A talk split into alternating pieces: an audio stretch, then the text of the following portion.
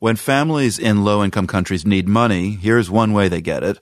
A relative goes to a wealthier country to work, often gets a minimum wage job, then wires money back home. Think of Filipino construction workers in the Middle Eastern Gulf states or Mexican farm workers here in the U.S.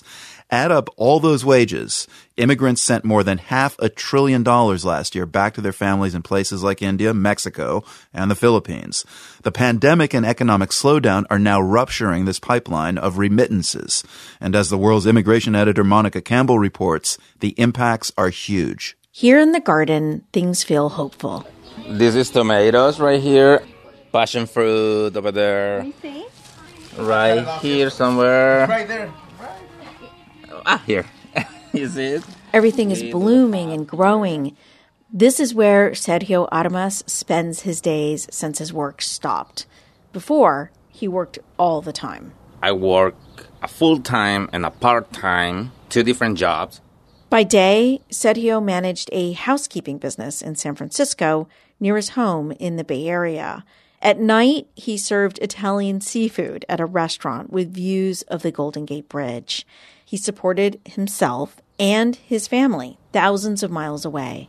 To help my family in my country, which is Nicaragua, I have my parents over there and I have to help them every single month. 300 bucks every month for food, electricity, and medicine. His dad is in his 80s. He's blind and has heart problems. His mom has a neuromuscular disease. She can't walk without getting winded. They need medicine. I can do nothing right now. And I'm so worried about it. That's my main concern in this moment. Sergio stopped wiring cash home two months ago. So have millions of others like him. Worldwide, remittances may fall a staggering 20% this year. That zaps billions of dollars from circulation, says Dilip Ratha, a lead economist at the World Bank. That is going to rupture an important lifeline to a large number of people. How many people? Hundreds of millions will feel the financial hit in parts of India, Mexico, and the Philippines, and in smaller countries like Kyrgyzstan, South Sudan, Haiti, and in Central America. And people who receive cash from afar normally don't have a safety net. People will not be able to compensate for it by just borrowing from some friends. They would have to cut their consumption of food and they would have to suffer.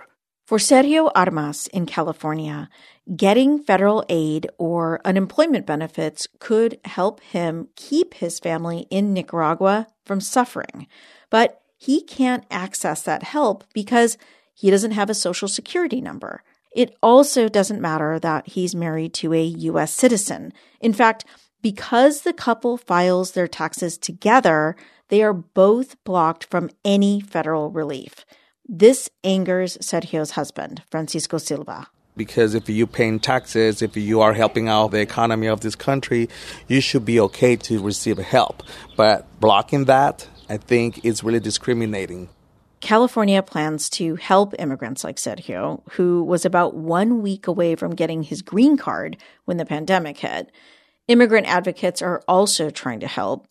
Angela Sembrano is with the National Day Labor Organizing Network.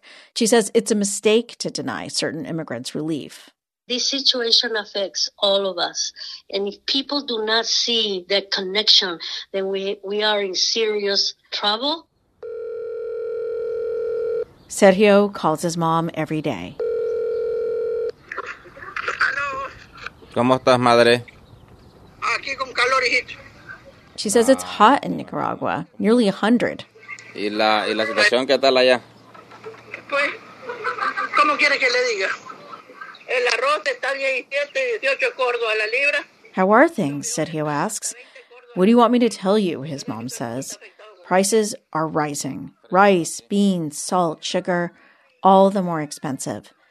While they talk, Sergio shows me a picture of his mom. She's in a wooden rocking chair holding a damp washcloth to keep cool and to swat mosquitoes. Besito. Bye, ma. Yo lo bendiga. Bye, ma. After the call, Sergio takes a moment to compose himself. It's really complicated. It's really hard for me. It's really hard to just think that I don't know what can happen with them. Expensive medicine, expensive everything over there. As a stopgap to help his parents, Sergio's maxing out a credit card that he lets them use in Nicaragua. His husband is helping too, but now his job is looking shaky. On Fridays, Sergio now goes to a church down the street for a free lunch, and he's up most nights worrying. It's like 4 a.m. and I cannot sleep. Thinking about what can I do, what I will do tomorrow. I ask Sergio where he finds solace, and he takes me out back. All these flowers, these roses, I plant myself. There's also these pink and purple petunias around a small lawn, and a grill and a patio strung with those small light bulbs. Sergio shows me something he just finished building in one corner of the yard an altar to the Virgin Mary. There's a portrait of her framed by white lattice and more flowers. All this area will cover with stones, little stones over there.